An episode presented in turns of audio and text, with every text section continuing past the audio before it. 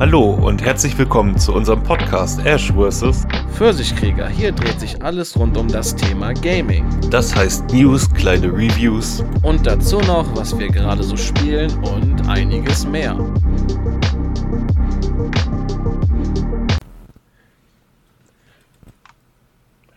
Hallo ihr beiden. Hallo Ash, hallo Kaiman. Hi Ash, hi Pfirsich. Hi Pfirsich, hi Kaiwan. so, diese Woche dachten wir uns, wir machen mal eine so Bonusfolge rund um Rollenspiele, weil wir nicht wussten, ob jetzt der Pfirsich ähm, nach seiner Nasen-OP, die übrigens der Gesundheit und nicht der Schönheit dient, man kann ja nicht alles haben, Genau. ähm, ähm, äh, tatsächlich schon sprechen kann und so. Das kann sich ja manchmal ein bisschen ziehen. Oder hört sich etwas sehr nasal an. Also dachten wir, wir kümmern uns mal um unser aller Lieblingsgenre. Und, und ähm, haben uns dann entschieden, das nach äh, Konsolen aufzubauen. Einfach weil eine Top 10, Top 20 oder so, mit der wir uns auch noch alle drei untereinander absprechen müssen, irgendwie ein totales Chaos ist. Außerdem ist es manchmal schwierig, ältere Spiele dann vor neuere zu setzen, die das Ganze irgendwie weiterentwickelt haben. Und ähm, ja, wie, wie sind eure Gefühle jetzt so dazu? Also ist ja sowieso lange geplant, dass wir so eine Folge machen wollten. Auch schon zu zweit. Und da wir ja den Kaiman kennengelernt haben, ist es eigentlich eher perfekt, weil es ja sein Hauptgenre ist. Und das ergänzt das, glaube ich, ziemlich gut. Also der Talk könnte sehr interessant werden. Also ich bin auch richtig, richtig gespannt auf eure Picks. Ich habe ja ähm, im Vorfeld schon ein bisschen was jetzt gehört, was da so kommt. Aber ob ihr das jetzt im Endeffekt m, auch ja, beibehaltet oder nicht, das ist ja auch wieder so eine Sache. Und ich bin echt gespannt, weil ich glaube, viele ähm, ja, Picks werden äh, die Leute vielleicht erwarten, aber einige auch wiederum nicht. Ähm, ja, wir, wir haben uns dann auch kurzfristig entschieden, auch noch Action-Adventures mit reinzunehmen. Einfach weil der Übergang zwischen den Genres manchmal ein bisschen, bisschen sehr fließend ist.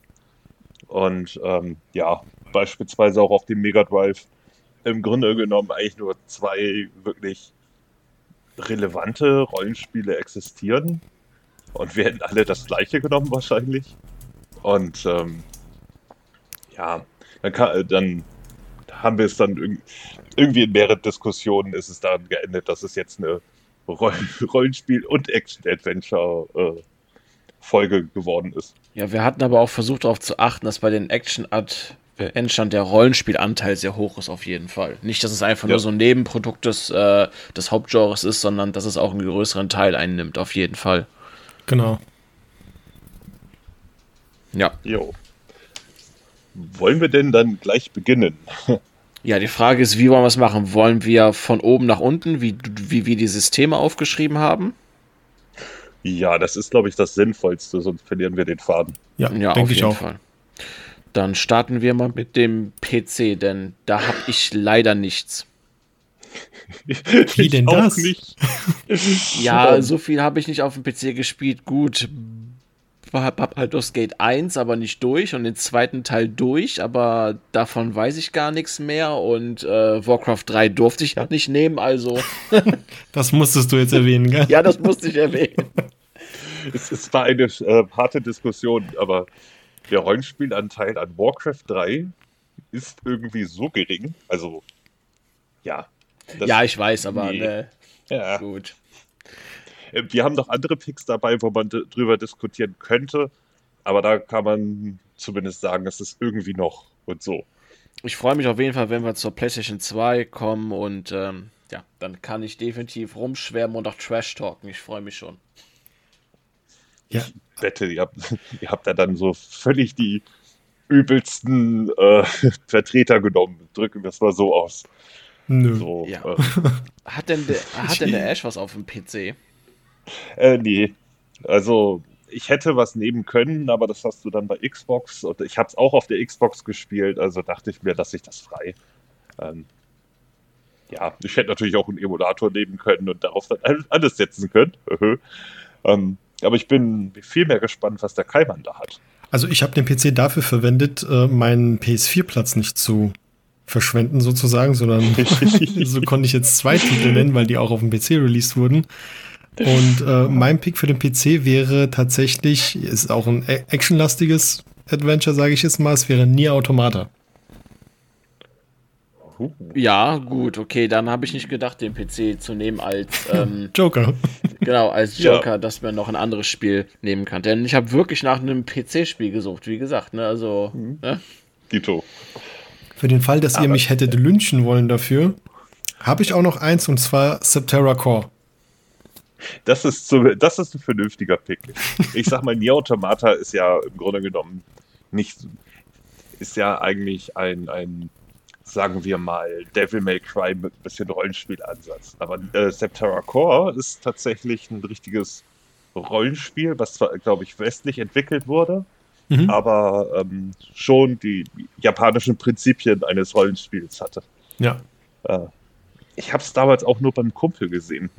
Ähm, also es ist auch schon ganz, ganz lange her, aber ich, ähm, so, so blöd das klingt, ich habe da von damals gelesen und das war so gerade so diese Hochphase, das kam ja 99 raus.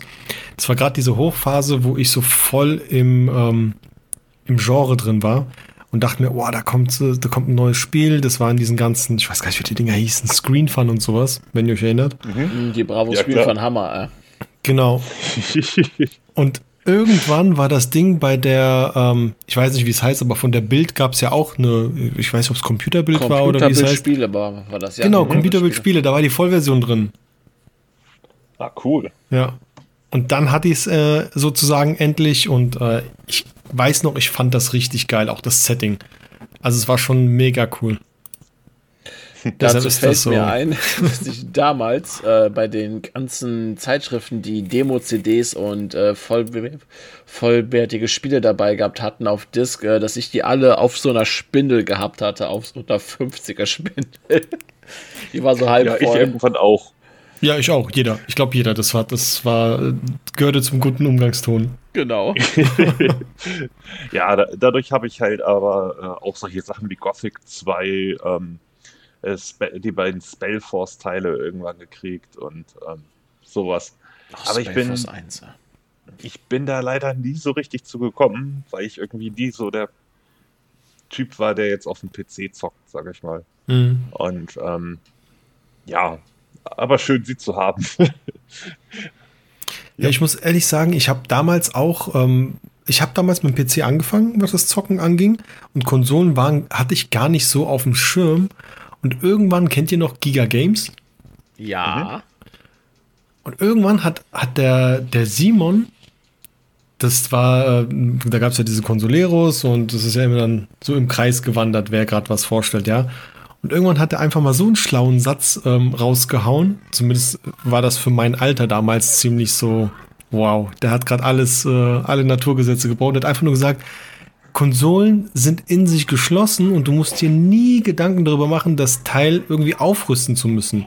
Und ich war schon in der Schwierigkeit, oh, das Spiel kommt, ich brauche eine neue Grafikkarte, das kommt, oh, ich brauche ein bisschen mehr RAM oder oh, die Soundkarte funktioniert, sogar Soundkarte ging damals nicht, wenn die jetzt nicht irgendwie auch ein, ein bestimmtes äh, Niveau hatte. Und dann dachte ich mir so, ey, verdammt, der hat doch recht. Du kaufst dir die Konsole und hast deine Ruhe. Und da ist dann, dann bei mir der Wechsel geschehen. Dann bin ich sofort zu Konsolen rüber gewechselt und da war es um mich geschehen. PC benutze ich jetzt eigentlich eher nur, wenn es wirklich so only on PC Dinger gibt oder ähm, zum Arbeiten, Videoschneiden, aber ja, es kommt nichts an die Konsole. Ja, nachdem ich die letzten Jahre einen äh, Job hatte, wo ich auch sehr viel Zeit vorm Laptop verbracht habe äh, bei der Arbeit, ähm, war das auch so ein Ding, wenn du dann nach Hause kommst, du willst nicht wieder den gleichen Bildschirm da haben und ähm, ja, während dann Konsole dann eher äh, Entspannung ist. Ja, ne, genau. Das macht man zum Spaß. Genau. Während das andere für mich zu stark irgendwie mit Arbeit zusammenhängt. Ja, das kenne ich. Ich arbeite ja an meinem PC im Homeoffice ähm, teilweise. Dann schneide ich, nehme meine Videos auf und ich habe die PS5 auch hier an dem PC dran habe aber die Switch drüben äh, im Wohnzimmer und ich merke diesen Unterschied, wenn ich äh, auf dem Fernseher mit der Switch spiele und also jetzt nicht gerade im Handheld-Modus. Das ist so entspannend, einfach mal diese Atmosphäre hier nicht zu haben an dem Platz, weil man einfach wirklich viel zu viel Zeit hier verbringt. Ja, genau das. Ne? Ja. ja. Aber Gut. kommen wir wieder zum Thema Septerra ja, Core. Äh, ja, ich habe ebenfalls sehr viel Gutes gehört. Ich habe es damals nur beim Kumpel gesehen, der ein ziemlicher PC-Freak war und Konsolen-Freak. Der hatte irgendwie alles. mhm. Und ähm, fand ich immer ganz cool, ist aber irgendwie heute ein bisschen aus dem, von der Bildfläche verschwunden. Eigentlich schade. Ja, ist, glaube ich, auch sehr schlecht gealtert. Das kann ich mir auch gut vorstellen. aber nichtsdestotrotz muss ich sagen, es, es, hat schon Spaß gemacht. Also es war so, das hat irgendwie so das Interface eines Point-and-Click-Adventures. Dann bist du da rumgelaufen wie in Diablo, hast aber dein rundenbasiertes Kampfsystem von Final Fantasy VII gehabt und ich, das war halt einfach so. Als man jünger war und das gab es so in der Form noch nicht, ja, und du hattest auf einmal einen Roboter im Team, dachte ich das war einfach nur geil. Ob es mir jetzt noch mal gefallen würde, weiß ich natürlich nicht, aber das ist äh, zumindest von den Jahren früher ähm, dermaßen in meinem Kopf hängen geblieben, Plus es ist ja auch, soweit ich weiß, könnt mich da korrigieren, äh, PC-only. Also das, das kriegst du ja gar nicht auf Konsole. Ähm, ist, glaube ich, auch heute gar nicht mehr lauffähig. Ich habe da noch vor einiger Zeit was drüber gesehen in irgendeinem Retro-Gaming-Video. Mhm. Ich meine, das wäre heute auch nicht lauffähig. Ich bin mir aber unsicher. Ähm, aber deswegen äh, äh, habe ich jetzt auch quasi die Bilder vom Spiel zwar noch vor Augen, aber äh, ja. ja, das war es dann auch. Äh, wie sieht's beim Pfirsich denn aus? Hast du schon mal davon gehört? Mir sagt das gar nichts, aber einer von euch beiden kann ja mal den, den äh, Titel des Spiels in die Gruppe schicken. Dann schaue ich mir mal, äh, mal äh, Gameplay dazu an, weil das unsagbar interessant klingt, wie der Keimer das gerade beschrieben hatte. Weil die ja. einzigen Rollenspiele, die ich ja auf dem PC gespielt habe, war Baldur's Gate 1. Das hatte ich aber nicht durch. Das war mir damals zu schwer. Äh, Baldur's Gate 2 habe ich durchgespielt, Icewind Dale und ähm, das war es eigentlich schon an Rollenspielen. Also so klassische Rollenspiele. Mehr habe ich da auch nicht durchgespielt. Die wollte ich aber jetzt nicht aufschreiben, weil ganz ehrlich, da hätte ich mich irgendwie durch, ähm, da hätte ich mich eine Stunde durch die Lore lesen dürfen und ähm, ja. Ist genauso wie wenn wir nachher dann zur Xbox One kommen, wollte ich eigentlich Pillars of Eternity nehmen, aber da hätte ich mich auch eine Stunde durch die Lore wühlen, dür wühlen dürfen ich meine mal, die Handlung ist gut, ne? Aber es ist echt viel. Mhm. Genauso wäre es dann gewesen mit Icewind Dale oder so. Ne? Es ist, das wäre einfach echt zu viel. Okay. Ja, außerdem gehören ja gerade solche CRPGs, wie man sie ja mittlerweile nennt, ähm, auch zu den Spielen, die sich irgendwie schwerer beschreiben lassen, als jetzt ein JRPG vom Grundsystem und allem. Und dann kann man darüber eine Stunde reden, aber ähm, der Informationsaustausch ist da, glaube ich, nicht ganz so. Hm. Weil die ja auch von Natur aus unglaublich viel Dialoge und Lore haben, ne? Also das hatten die ja schon früher, ne? Also das ist ja, das ist ja immens. Ja, bin ich da. Äh, ich habe damals zu der Zeit, wo ähm, Baldur's Gate das Ding war, also die älteren Teile, äh, hatte ich auch gar keinen PC und deswegen bin ich irgendwie nur über Kumpels so ein bisschen damit in Kontakt gekommen, hat mich aber nicht sonderlich interessiert. Muss ich ehrlich sagen. Jo. Alright. Gehen wir zur nächsten Konsolengeneration, würde ich mal sagen. Mhm. Ähm, habt ihr was beim NES? Ne.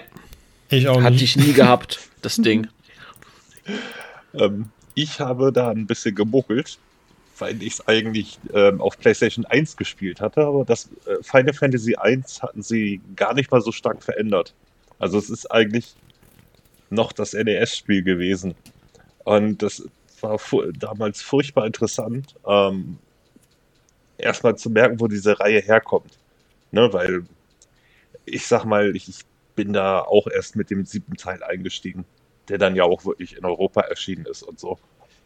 Und ähm, das, es war halt unglaublich simpel für heutige Verhältnisse, aber schon solide ausgearbeitet. Aber mit diesen ganzen Quirks und mit den Schwierigkeitsgrad-Spikes klar, klarzukommen, war schon ein Ding für sich. Mhm. Ähm, die Story auch, ja,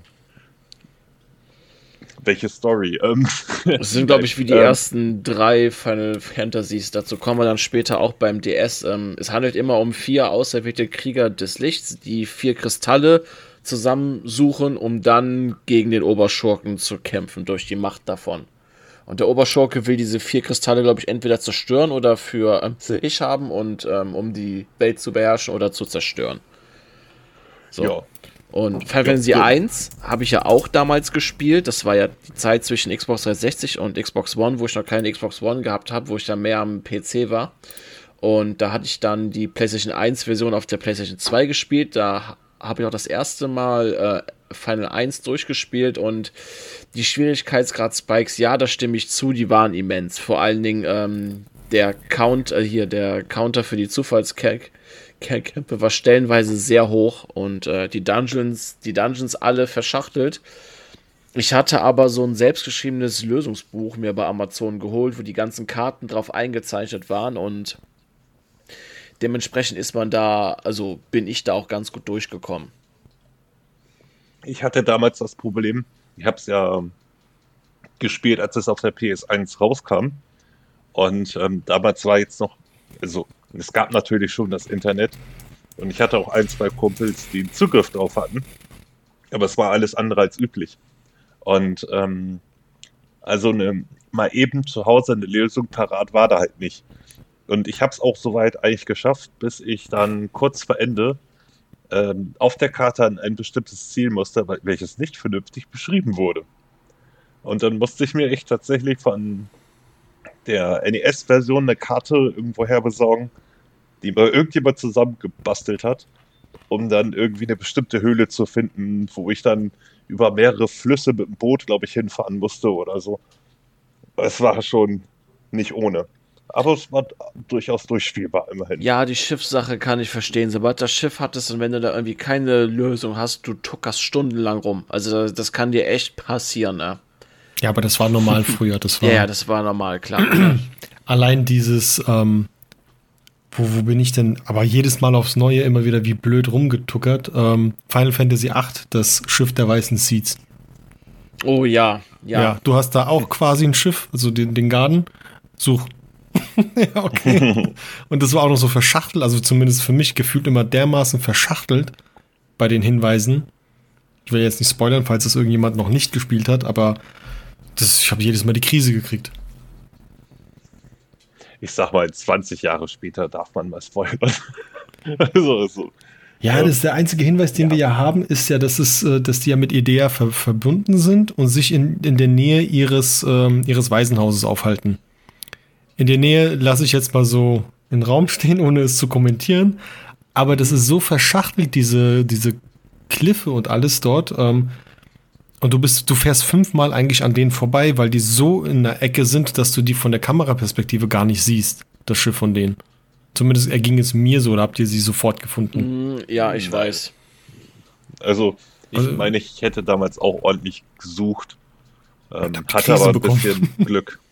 Also, das, ja, ich sag mal, das ist halt immer ein bisschen ärgerlich, wenn so etwas mehr oder weniger eine Glückssache ist. Ne, um es irgendwie das Ziel zu finden. Ja, und ich sag mal, das war früher halt ganz normal. Also du musstest aufmerksam lesen. Da gab es halt keinen Pfeil, der dir sagt, lauf da lang.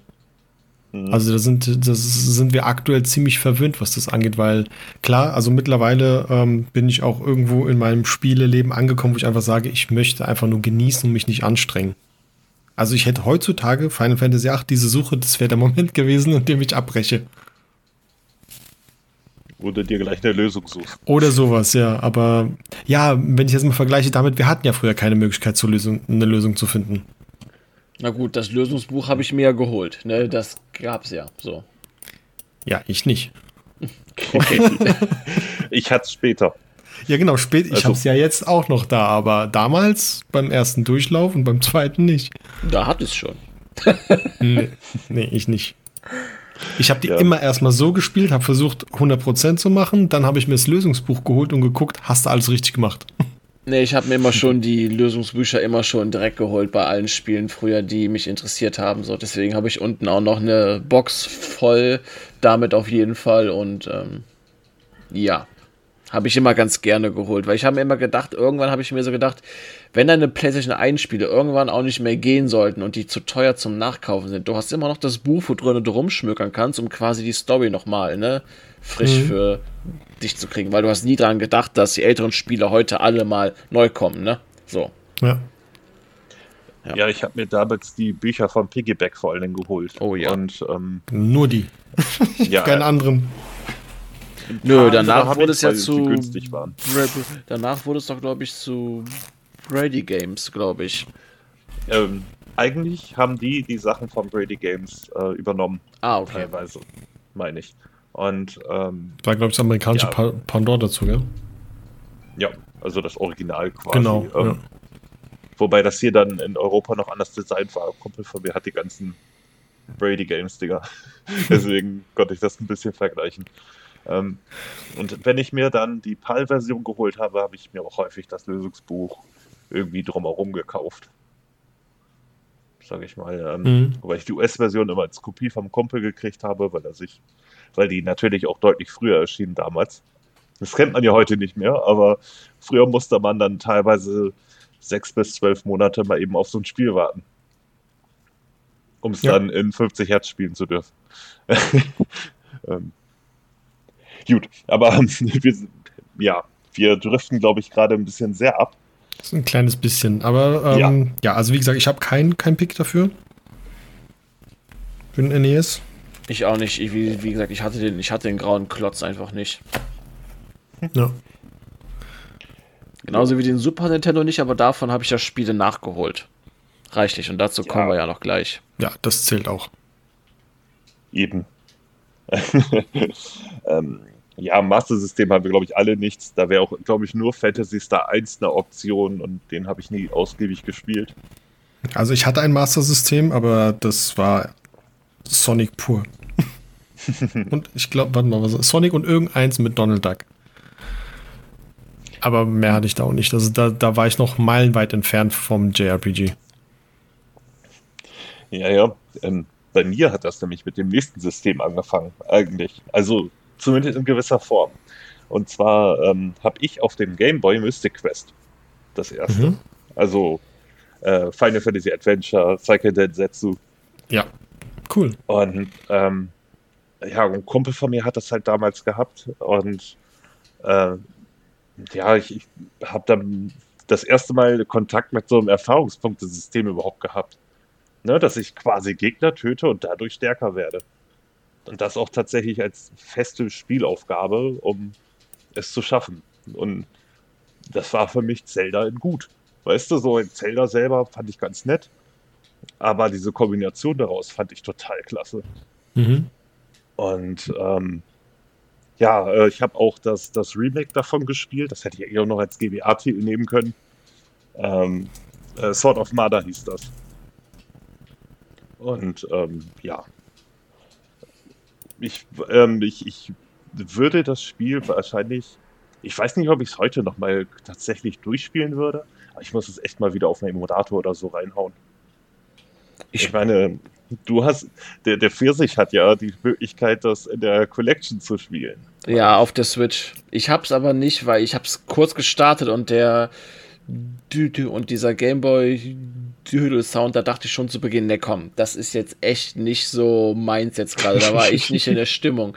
Ich habe aber ähm, auf dem GBA, auf dem Emulator das ähm, Remake ein paar Stunden gespielt, nicht lang, so vier, fünf oder so wäre auch dran hängen geblieben, wenn das Ding nicht ein Update bekommen hätte und, ähm, und mein Speicherstand wäre flöten gegangen. Dadurch. Oh, ärgerlich. Ja. Ärgerlich. Hm. Ich weiß nur, dass es eine Stelle gab, wo man acht um äh, zwei Palmen laufen musste, um ein Tor aufzukriegen. Dann, das sind solche Sachen, die bleiben dann einfach hängen. Ja, eben. Äh, habt ihr was beim Gameboy? Ja. ja.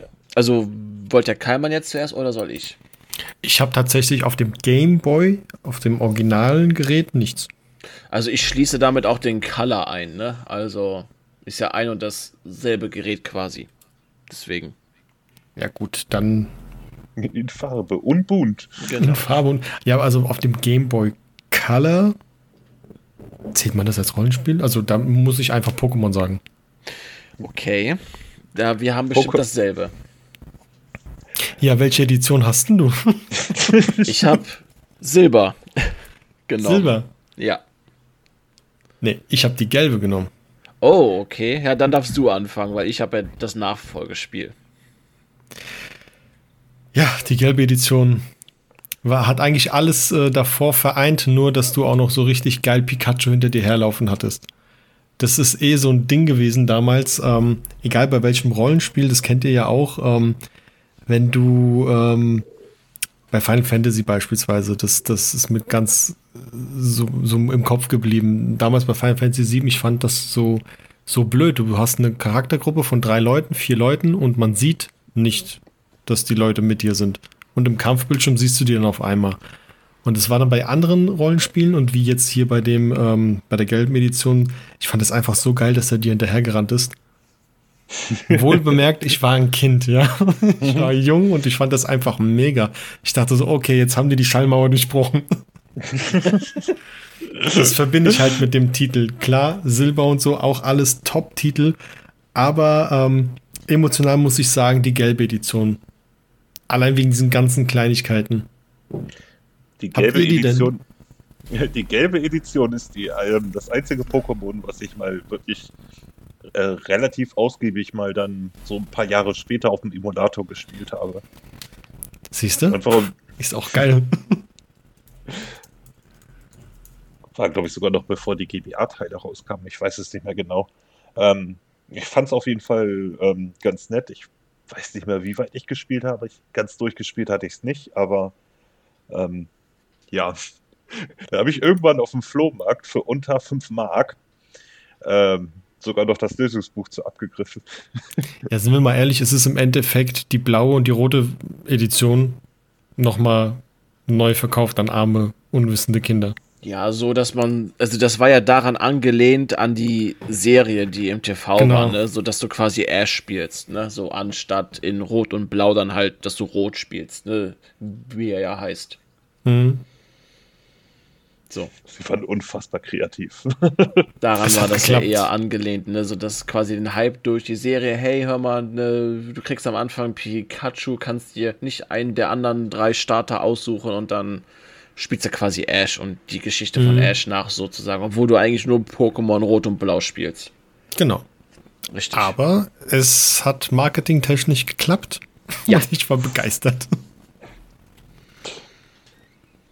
Ja, dann würde ich sagen, komme ich mal zu meinem Pick Pokémon äh, Silber. Ich war, denke ich mal, ein bisschen älter als der Kaiman, glaube ich. Wenn er sagt, er war bei Pokémon Gelb noch ein Kind quasi, dann, äh, ja, ich, boah, ich weiß nicht, glaube ich, glaube ich war 13 oder 14, als ich Pokémon Silber gespielt habe und ich weiß es noch, wie Jahre davor wir, ähm, ich und mein Fre- Fre- Fre- Freundeskreis, alle, die auch Pokémon gehabt haben, egal rot, blau oder gelb, wie wir auch draußen saßen, die Gameboys gehabt haben, Kabel dran, zusammen, also hier ähm, uns bekämpft haben, ne, und keine Ahnung, wie oft von neu gestartet haben, das Spiel, um das anzufangen und so. Und andere Teams auszusuchen, Pokémon getauscht haben. Und dann kam Silber raus und Gold für den Game Boy Color. Und das war dann natürlich so die Hochzeit. Du hattest nicht nur 100 neue Pokémon, sondern auch noch eine schönere Optik gehabt. Es war fluff, flotter gewesen. Du hattest dein ganz normales ähm, Hauptspiel, halt, dass du dir deine Orden holst. Dann kommen ja die Top 4, dann kommt der Champion. Und wenn du das noch durchgehabt hattest, wow, ohne Witz, dann kamst du nach Kanto, hast dir die Orden da geholt und am Schluss kam Ash. Hallo, das war das Geilste.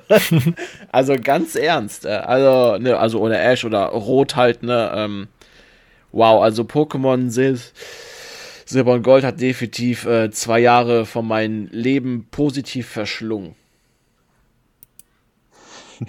Ja, schön, so cool.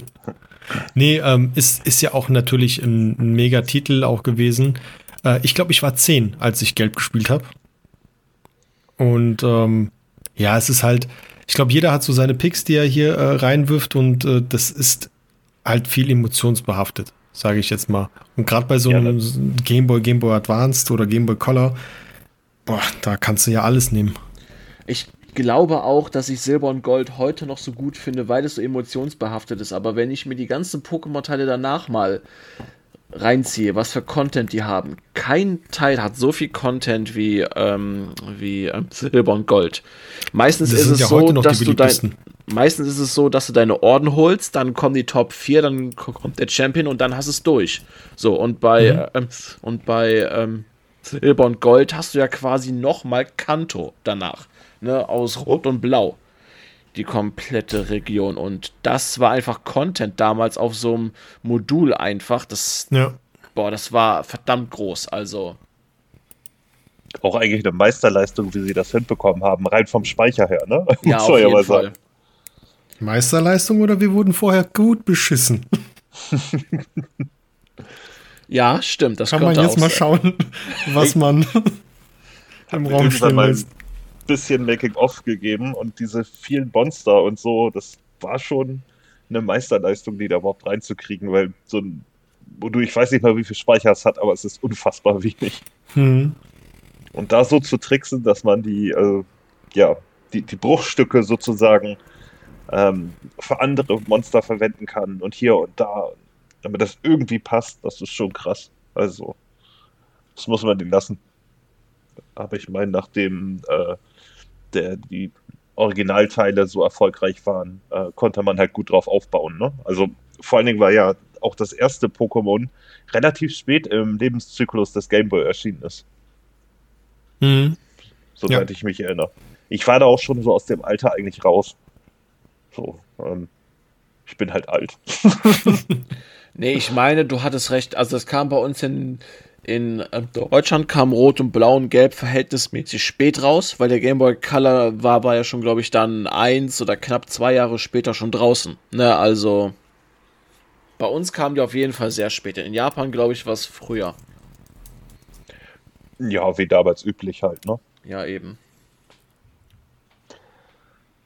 Hier auch. Ähm, wollen wir zur nächsten Konsole gehen? Gerne. Ich merke gerade, wir haben eine halbe Stunde und wir haben gerade mal, ja. Ähm, ja, wir müssen so ein bisschen Gas geben. Wir haben noch einige Konsolen vor uns. Ähm, so, für sich, was hast du denn beim Mega Drive? Da habe ich selbstverständlich Fantasy Star 4, weil das das einzige Rollenspiel ist, was ich tatsächlich auch durchgespielt habe, leider. es ist auch das Beste. Ja, durchaus wahr. Ich würde ganz gerne immer noch vielleicht zwei durchspielen und mich durch drei quälen, den, den ich ein paar schon angefangen habe. Und ich sehe auf jeden Fall, das ist nicht so pralle. Kann natürlich sein, dass es hinten raus noch was hat, aber Fantasy Star 4 ist so das Vorzeigerollenspiel auf dem Mega Drive schlechthin. Sollte ja damals für das für das CD rauskommen mit Zwischensequenzen und das war groß geplant gewesen und vertonten Cutscene und so. Und daraus wurde im Nachhinein leider nichts. Ich hätte es gerne gesehen, aber das Endprodukt, was wir dann doch bekommen haben, ist eines der schönsten und coolsten Rollenspiele, die man sich überhaupt vorstellen kann. Und ähm, ich finde ja selbst die ganzen Cutscenes, die Fantasy Star 4, diese Comic Pep, diese Comic Panels einfach. Es ist so schön gezeichnet. Du siehst ja selbst, wie die Charaktere sich gerade fühlen und so, ne? Wenn sie traurig sind, aufgeregt sind, wenn sie zornig sind. Also rein vom Zeichenstil und dann das, was du darüber wahrnimmst, ist schon für die Konsole echt, echt ein Parade. Ähm, Beispiel vor, vor einem Rollenspiel. Worum geht's? Ihr spielt Chess, einen jungen Kadetten, der am Anfang auf eine Mission geschickt wird, ähm, einen Keller von einem von so einer ähm, von so einer Forschungsakademie ähm, zu räumen, weil da ähm, Kreaturen aufgetaucht sind. Das tut ihr auch. Ihr werdet dann von einem Arzt begleitet, der auch da ist, weil der ähm, herausfinden will, was da los ist in diesem Ke Keller. Und nachdem ihr den Keller geräumt hat, stellt er den Direktor zur Sprache und dann kommt es schon knallhart, dass ihr euch ähm, aufmacht an so einer Ausgrabungsstätte, weil, äh, außerirdische, ähm, weil dort außerirdische ähm, Proben gefunden wurden und außerirdische Tote. Und ja, dann begebt euch ähm, auf das Abenteuer dahin, findet heraus, dass das genutzt worden ist, lernt dann noch einen anderen ähm, lernt er noch einen anderen Reisenden kennen, der schon seit Jahren der ganzen Sache auf der Spur ist, weil es ein großes Übel gibt in Fantasy Star. Ähm, Jörn, wie hieß das nochmal? Pronounced Darkness heißt das, glaube ich. Ne? Ich weiß nicht, wie, wie es jetzt auf Deutsch heißt. Das ist ja immer oh. so dieses große Übel, das in Fantasy Star. Der Dark Files? Ja, oder sowas, genau. Oder halt der Dark Falls oder so heißt das. Ähm, ja. Damals in Fantasy Star 4 hieß es, glaube ich, Pronounced Darkness oder sowas.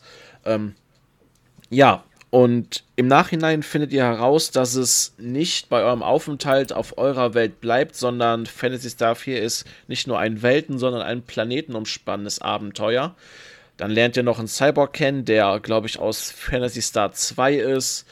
Ihr reist später in die Heimatwelt der Heldin aus dem ersten Teil. Dort ist auch eine Statue von ihr aufgebaut. Also die ganzen, pa die ganzen Parallelen zu den vorherigen Teilen werden gezogen und ja, im Nachhinein versucht er halt das große dunkle Übel aufzuhalten, das, ne, das halt seit Jahrhunderten oder seit Jahrtausenden schon da ist, ähm, die gesamte Galaxie zu verschlingen. Mhm. Ja, Fantasy Star 4 war einfach seiner Zeit voraus. Das, wenn ja, man da auch die Programmierer hört von jetzt, ich sag mal, von aktuellen Studios oder damals halt, sag ich mal, auch bekannten Studios, da habe ich so viele Interviews gehört, wo die einfach referenzieren, dass Fantasy Star 4 einfach dermaßen einen riesen Impact hatte, dass die auch selbst alle beeinflusst hat. Also das, das war wirklich einfach seiner Zeit voraus. Ähm, das Team mit einer leistungsstärkeren Konsole und ich weiß nicht, was da rausgekommen wäre, wirklich. Oh ja. Oder allein schon Mega-CD, weißt du, mit Videosequenzen ja. und so. Da hätte es, äh, ich sag mal, es hat ja nicht den Ruf von einem Final Fantasy, aber äh, in gewisser Form war es dann doch schon einen Ticker weiter. Ne? Definitiv, also, es ist einfach nur nischiger. Ja, eindeutig. Auch wenn Final Fantasy 6, finde ich, optisch stärker ist, braucht sich Fantasy Star 4 im Vergleich dazu nicht verstecken. Also rein was Story angeht, auf keinen Fall. Nee. Definitiv nicht. Und äh, man nimmt ja FF6 immer ganz gerne mal als Konkurrenzprodukt zu Fantasy Star 4. Ich kann auch verstehen, dass viele FF6 einfach mehr mögen, weil es auf einer leistungsstärkeren Konsole erschienen ist und sowas und technisch einfach noch einen Schritt weiter war. Aber wenn man sich mal in Fantasy Star 4, finde ich, reingräbt und ähm, das Spiel einfach auch mal erlebt, dann sieht man definitiv, dass Sega damals ähm, eines der stärksten Rollenspiele überhaupt rausgehauen hat. Mhm. Wenn man die technische Seite natürlich ne, ähm, spielen kann. Sowas ist heutzutage immer schwierig, war es für mich am Anfang auch. Ich musste dreimal neu, also drei, das Spiel brauchte bei mir drei, ähm, drei Neustarts quasi, so, ne? Mhm. Verteilt über Jahre, aber dann hat es Klick gemacht und ich konnte auch für die kommenden 25, 28 Stunden auch gar nicht mehr aufhören der Vorteil, den ich ja gehabt hatte, ich habe es ja in der Sega Action gespielt, in der aktuellen. Da hast du den Vorteil, dass du ähm, jederzeit abspeichern kannst und vor- und zurückspulen kannst. Und das Trainieren macht mit äh, zweifach, also hier mit Vorspulen in Zweifachgeschwindigkeit, ist es einfach herrlich. also sparst dir so viel Zeit. Finde ich aber auch nicht schlimm, weil ganz ehrlich, die alten Spiele ist halt, ne, schwierig heutzutage sowas zu spielen, so. Ja, ähm, ja, ich glaube auch der Unterschied zwischen Final Fantasy VI, wozu wir gleich eh noch kommen, aber ähm, und Fantasy Star 4 ist auch, dass Fantasy Star 4 nochmal ein Science-Fiction-Setting hat, was schon mal eine ganz andere, also die Zielgruppe ja auch ein bisschen verringert. Mhm. Ne, ähm, Im Gegensatz zu einem, äh, ja, äh, eher, äh, sagen wir mal, äh, klassisch angehauchten Fantasy-Setting. Und ähm, Fantasy Star war dann eben schon eher so Raumfahrt und so. Das ist ja schon ein anderer, eine andere Stufe, als das bei den meisten Spielen damals der Fall war. Ja. So. Gut. Ähm, der Kaiban, was hat er da? Ja, da ist äh, das einzige äh, außer Fantasy Star 4 ist, was ich irgendwie gespielt habe auf dem Mega Drive, ähm, habe ich Landstalker genommen. Der Vorgänger von Alondra, quasi, in Anführungsstrichen. Kann man so sagen. Ja. Besonders was die Sprungmechanik angeht. Leider. Ja. ich wollte dazu jetzt auch nichts sagen, aber erzähl uns mal was über Landstalker.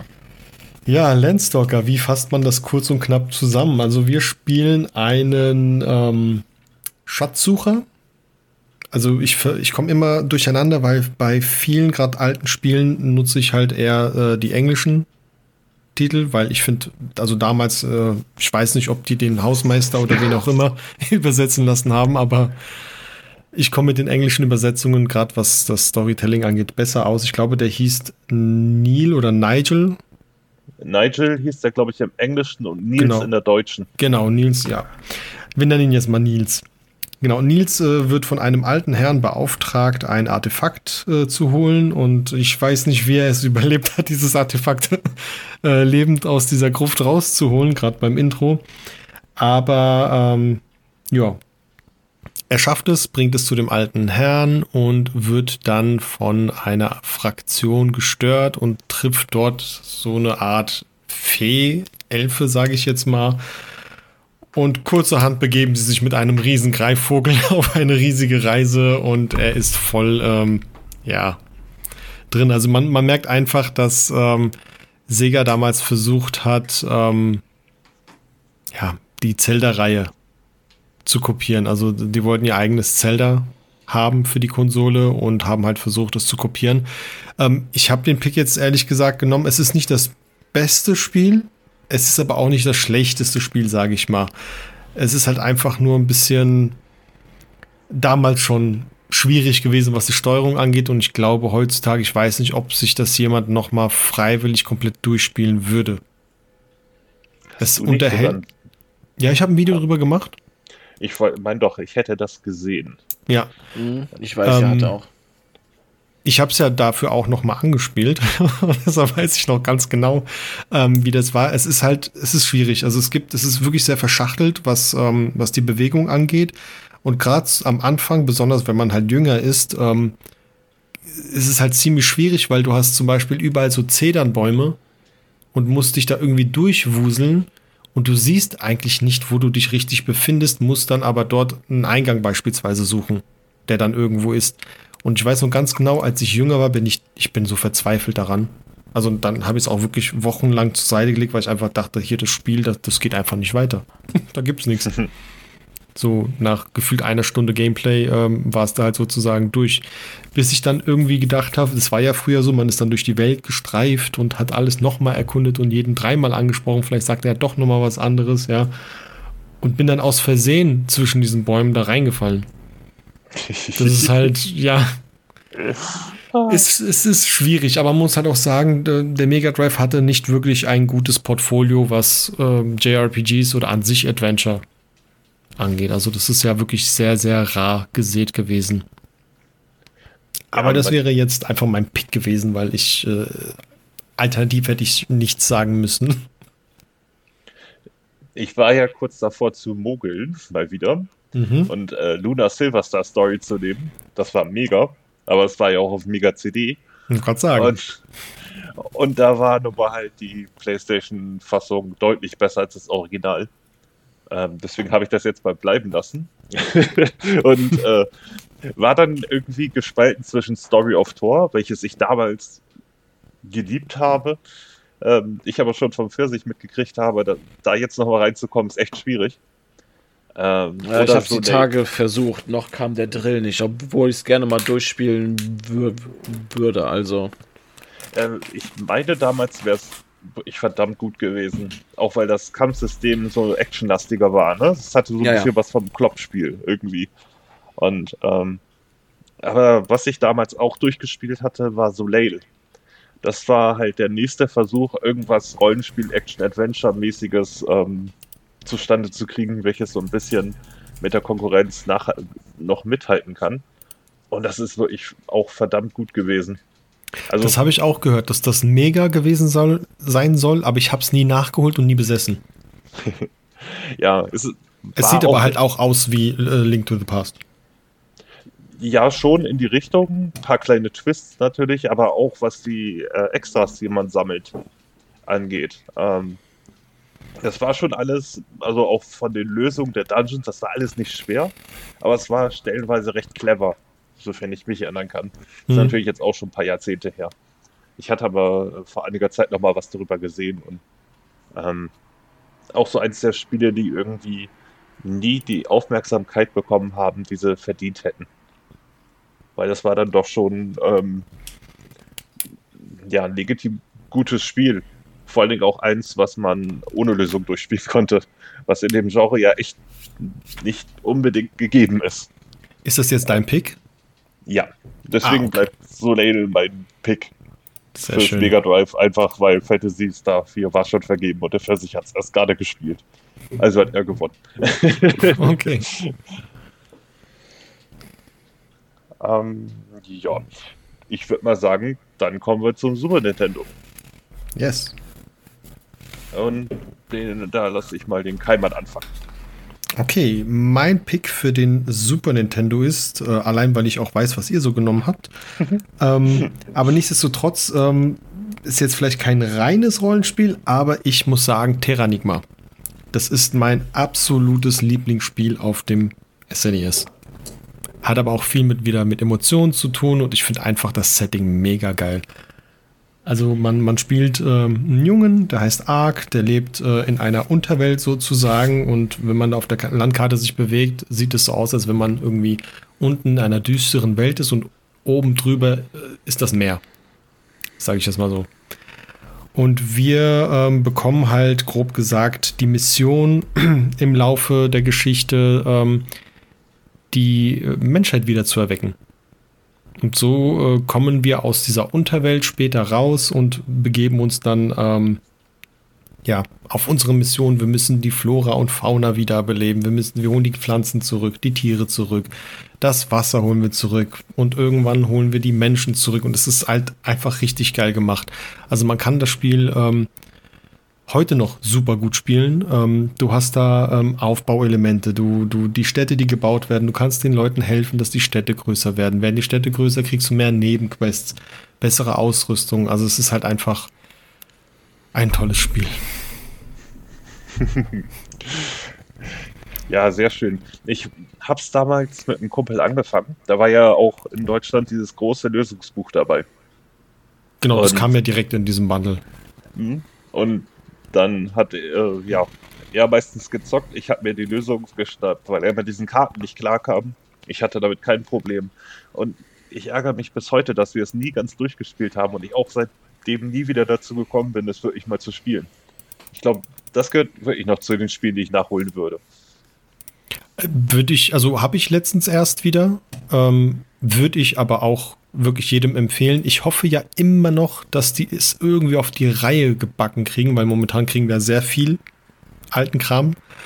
Ähm, da uns zumindest ein Port, einfach 1 zu 1 Port wird mir auch schon reichen oder irgendwie ähm, beim Nintendo Online ähm, Bereich dort. Aber ich glaube, wir haben uns darüber schon mal unterhalten. Ich meine, das sind einfach die, ähm, die haben die Dateien verloren oder verlegt bei der Fusion zwischen Square und Enix äh, japanische Firmen und Dateien zufällig verlieren, ist nicht so unüblich. Irgendwie haben die, glaube ich, damals alles einfach nur weggeschmissen. Ja, also das ist, es, es wird ja von Quintet ähm, produziert, entwickelt.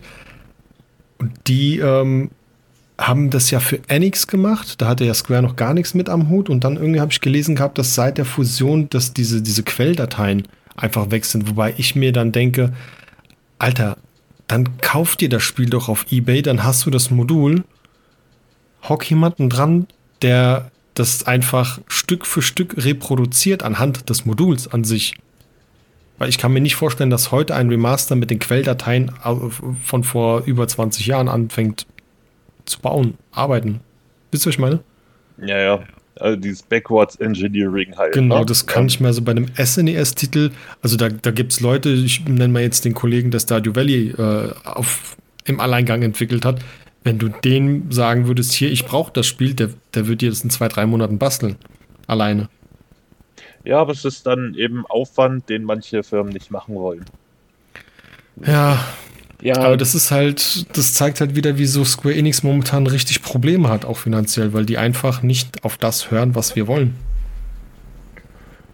Überleg ja. mal, die, die Pixel Remaster, da gab es ja auch eine News jetzt, die lief so gut, dass die selbst schockiert waren, dass die so gut lief. Die haben das nicht erwartet, die haben das nicht kommen sehen. Dass es so gut lief, weißt du? Ja, das ist dann aber auch ein bisschen mangelnde Weitsicht. Es ist aber auch das Problem, dass dann häufig nur für Japan geschaut wird und was da gerade im Trend ist und nicht den Rest der Welt. Ja, also das ist halt. Da, da haben japanische Firmen sowieso seit Jahrzehnten schon das Problem. Die gucken immer nur auf den japanischen Markt und was da läuft und alles andere interessiert die nicht. Ja. So. Ich glaube, bei denen ist das auch gar nicht so ein Riesending wie bei uns das Terranigma. Also gerade Deutschland, jetzt sage ich mal als, äh, als Markt, ich glaube, wir sind auch mit die, die, die das Ding so hoch feiern. Liegt aber auch ein bisschen daran, dass es beispielsweise in Amerika gar nicht rausgekommen ist. Meine ich. Kam es nicht? Ach, stimmt, stimmt, stimmt. Mhm. Der, der Teil kam nicht raus. Richtig. Ja. Aber gerade deswegen wollen die Amerikaner das jetzt aber natürlich auch haben, weil mhm. das eben so etwas ist, was vorher gefehlt hat. Also das Ding könntest du portieren ganz leicht oder nachbauen. Und die würden dir das eins zu eins, wenn es wirklich dasselbe Spiel ist, für 1999 im Store, würden sie dir das als digitale Version wegkaufen. Ich würde sofort kaufen. Ich auch. Ich wäre eiskalt ja, ja. dabei, direkt. Also weißt du, wir drei hätten schon mal 60 Euro in die Kasse gespült. Und ich kenne so viele, äh, auch allein schon YouTuber und so oder in Foren, die es lief ja schon wie oft eine Petition dafür. Also die Kosten werden allein mit Deutschland gedeckt. Plus die Amerikaner würden sie es ja auch ziehen. Und wenn sie dann noch so ein 2D-HD-Remake draus machen, dann schießen sie Vogel eh ab. Ja. Ich, aber sie wollen halt nicht. Nee. Ja. Okay, wir, wir müssen Gut. echt aufpassen. Wir schweifen ja, ja. mega, mega ab. Ich war gerade kurz davor noch. Äh, nee, nee, nee, mache ich später. oder Aber so. du kannst, oder wenn du gerade schon dabei bist, äh, deinen Pick nennen. Mein Pick? Mhm. Ich war sehr gespalten zwischen mehreren Spielen. Am Ende bin ich dann aber irgendwie bei Final Fantasy 5 oder 6 gelandet. Und weil der fünfte eher ja, ein klassisches Rollenspiel mit allem drum und dran ist, mit einem richtigen Hauptcharakter und so weiter und so fort. Aber mhm. ich denke, dass Final Fantasy 6 insgesamt den größeren Impact hatte. Einfach auch, äh, was das äh, Storytelling, was mal nicht diesen einen Hauptcharakter hatte, sondern wechselnde Charaktere und teilweise einfach super harte äh, Szenen im Spiel hatte, die für damalige Verhältnisse doch schon deutlich ähm, erwachsener waren, als man das normalerweise gewohnt ist. Mhm. Also ich kann mich nur noch an so eine Stelle erinnern, ähm, wo das äh, von einem der Charaktere das Schloss vergiftet wird. Äh, also da, die haben das Wasser ver äh, vergiftet und du siehst da halt dann eben ein Kind tot aus dem Bett fallen. Und ja, seine Frau und Kind gehen drauf. Und später gibt es noch, ich weiß gar nicht, ob der optional war, einen Geisterzug. Und die siehst du dort äh, als Geister einsteigen und so. Und das ist dann schon, war dann doch schon emotional ungewöhnlich geladen für ein Spiel derzeit, wo das mhm. Storytelling mhm. ja meistens nicht so ganz im Vordergrund stand, muss man ganz ehrlich sagen. Also da fing es ja erst an, dass auch umfangreichere Geschichten erzählt wurden. Ja. Und ähm, dadurch hat es halt irgendwie noch so einen speziellen Platz ähm, bei mir. Sonst hätte ich Final Fantasy V genommen mit dem Klassensystem, kombiniert mit Rollenspiel. Super geil. Ich habe es aber nie durchgespielt. Und äh, da ärgere ich mich bis heute drüber. Und ich will eigentlich nur diese Final Fantasy Pixel Remaster Collection haben, weil ich den fünften Teil haben möchte. Aber die sind einzeln so arschteuer, ja. dass, dass ich auch gleich die ganze Collection nehmen kann, wenn's da, wenn sie dann mal irgendwann ein paar Euro günstiger wird. Das wird dauern. Hm. Ja, mal abgesehen davon, dass Square Enix ja sowieso sehr knausert bei den Sales. Ah, ah, ja. Lass uns das Thema nicht aufmachen. Nee. nee. Äh, da leiten wir lieber zum Pfirsich zu genau. weiter. Ja, eigentlich wollte ich ja auch Terran Digma nehmen. Illusion of Time war auch noch so ein Ding gewesen. Da ich aber schon bereits im Podcast dann über Secret of Mana und Trials of Mana gesprochen habe, dachte ich mir, dass ich den All-Time Favorite und den absoluten Klassiker Chrono Trigger nehme. Denn Chrono Trigger, finde ich, ist eines der Rollenspiele, wenn man JRPGs oder, oder Rollenspiele allgemein mag und man auch den japanischen nicht abgeneigt ist, ist Chrono Trigger wohl das Pflichtspiel schlechthin.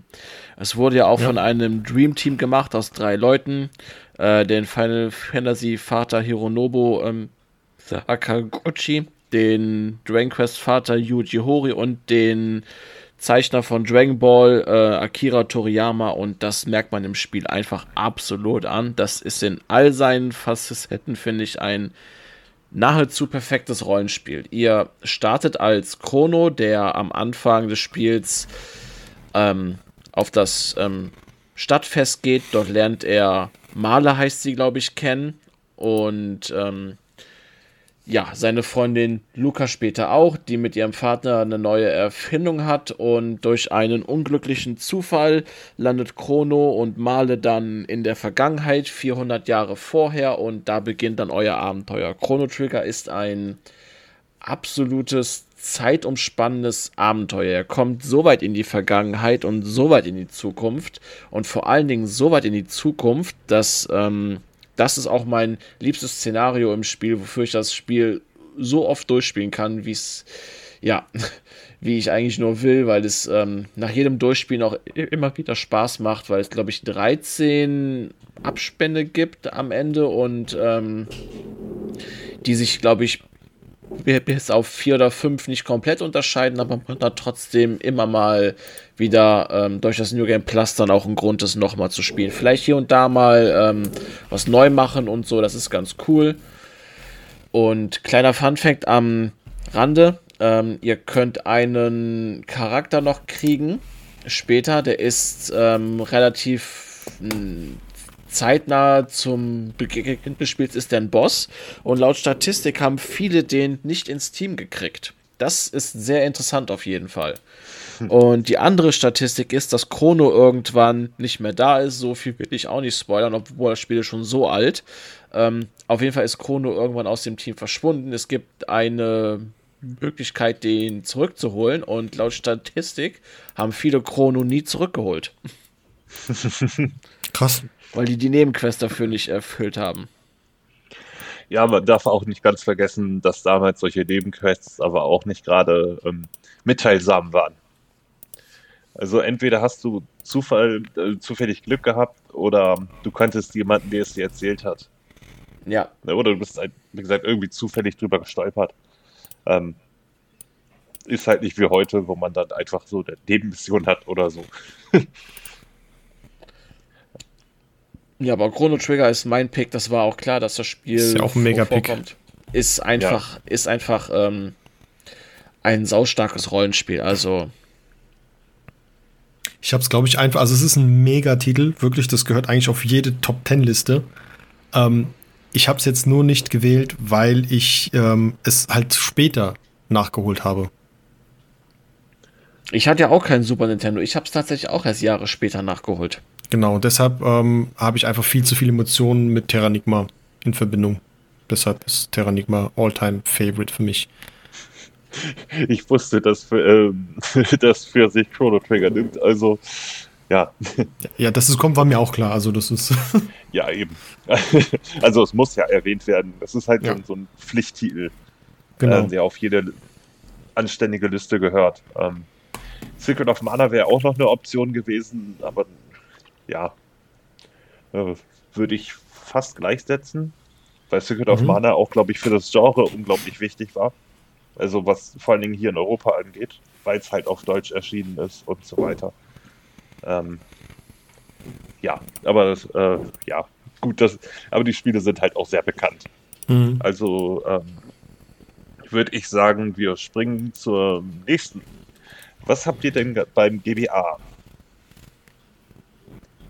Nichts. Nichts.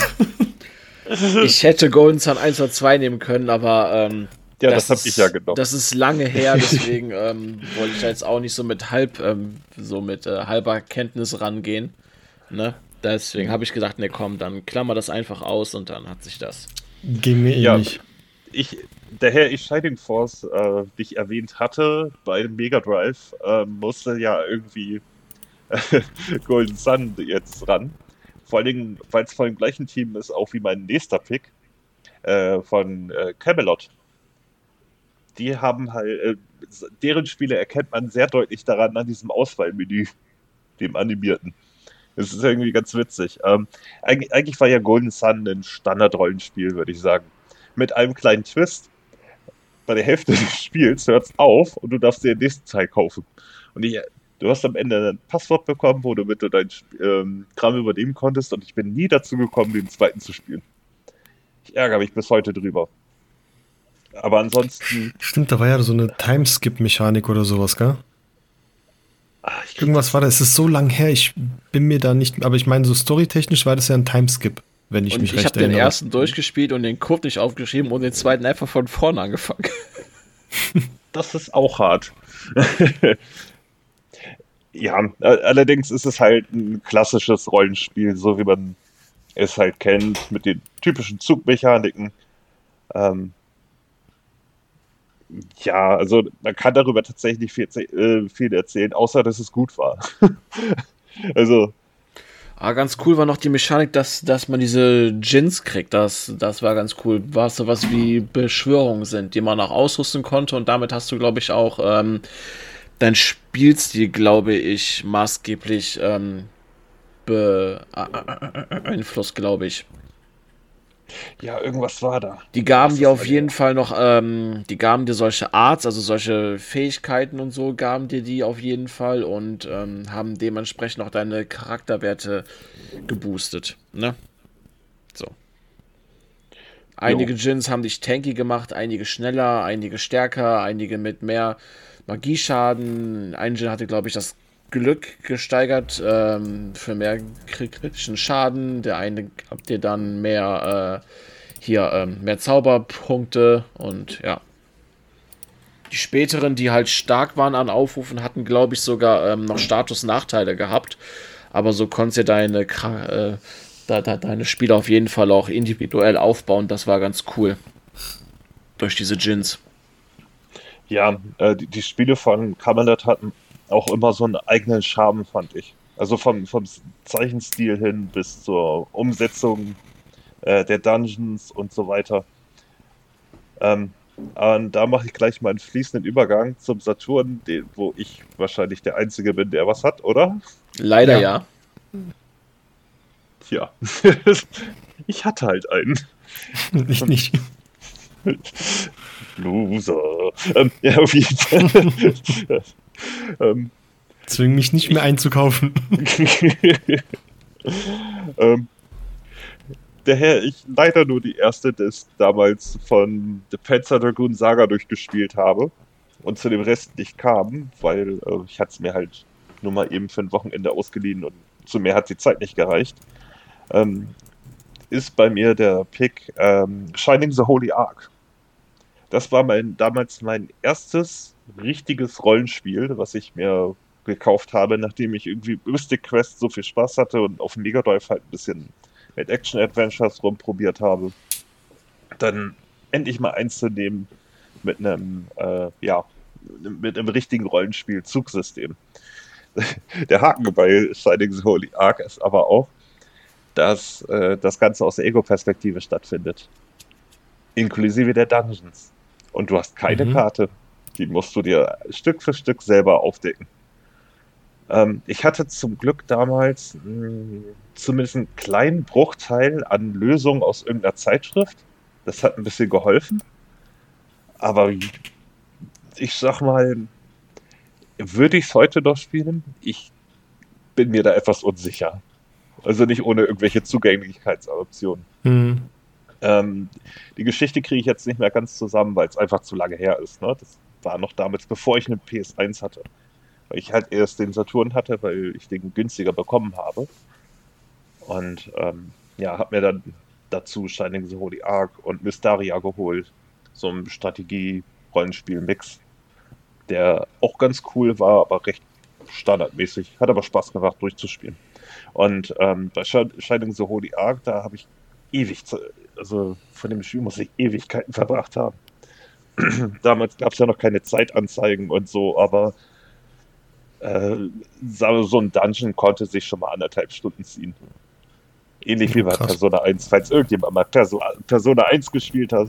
Ja, ich weiß, was du meinst.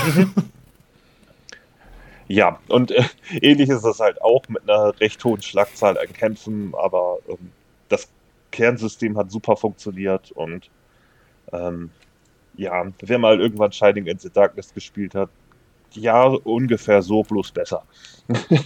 und ich, und, und ich vertausche die beiden immer die ganze Zeit. Ich denke, ich, ich denke mal, dass Shining the Holy Ark auf dem Sega Mega Drive erschienen ist.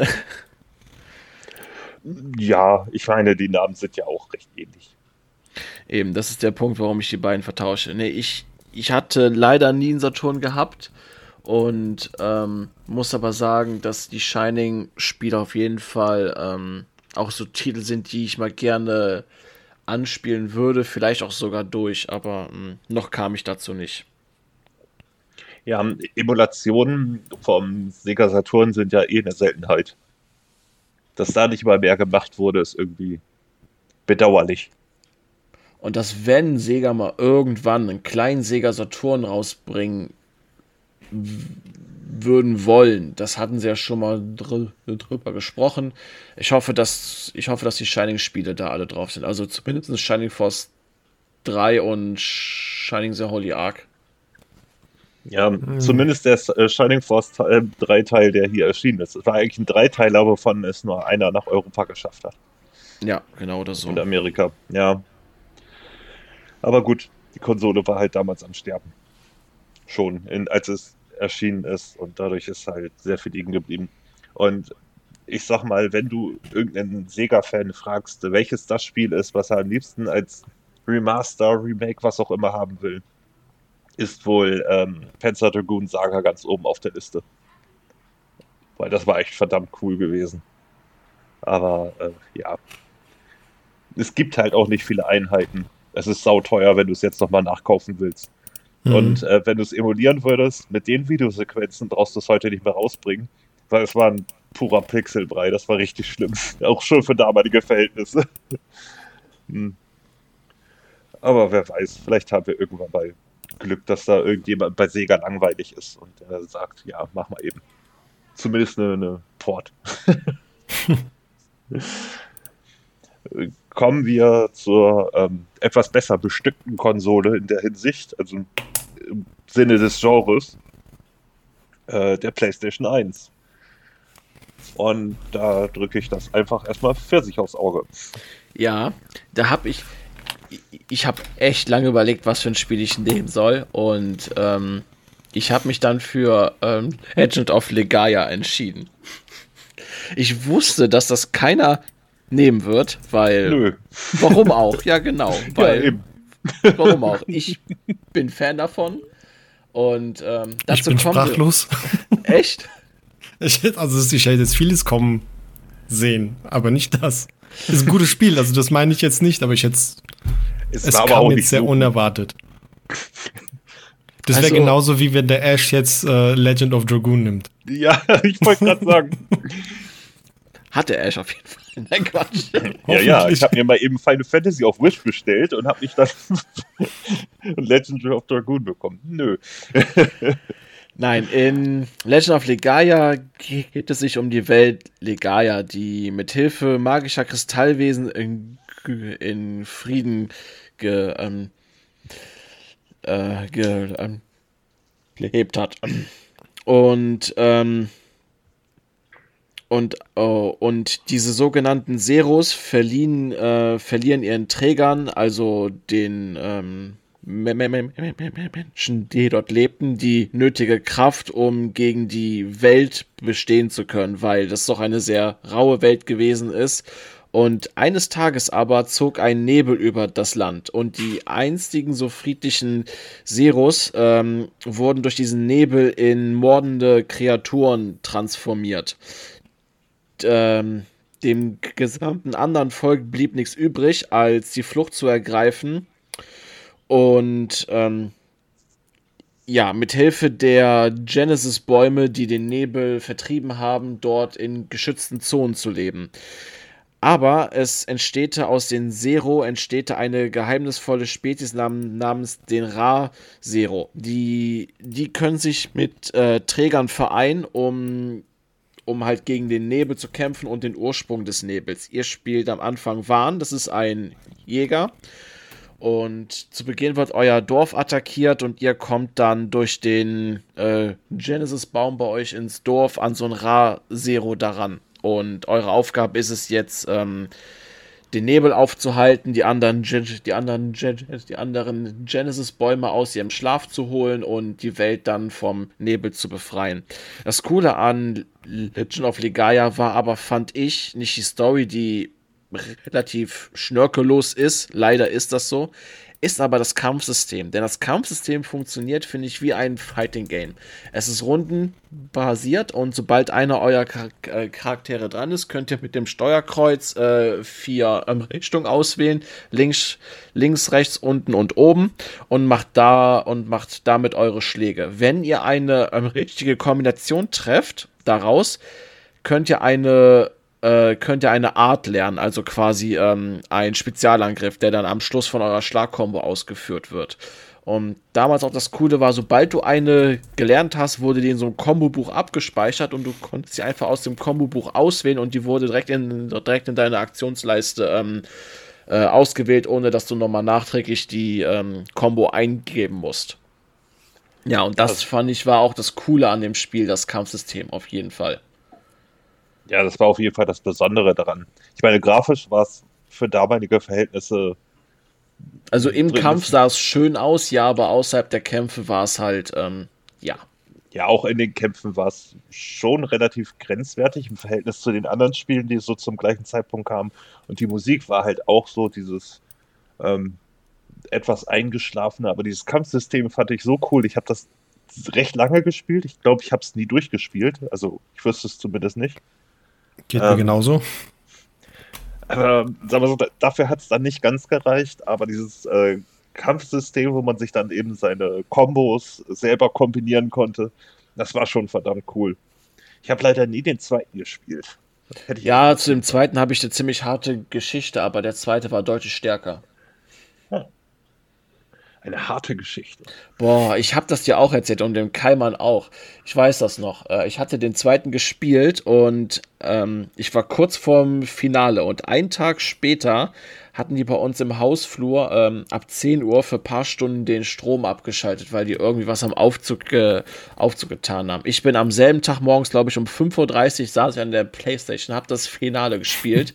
ich mache gerade den finalen Schlag beim Boss, dann kommt die Sequenz und fünf Minuten vor zehn schalten die schon den Strom ab. Im Prinzip hatte ich es durchgehabt. Ich habe nur den Abspann nie gesehen, aber ich hatte es durch.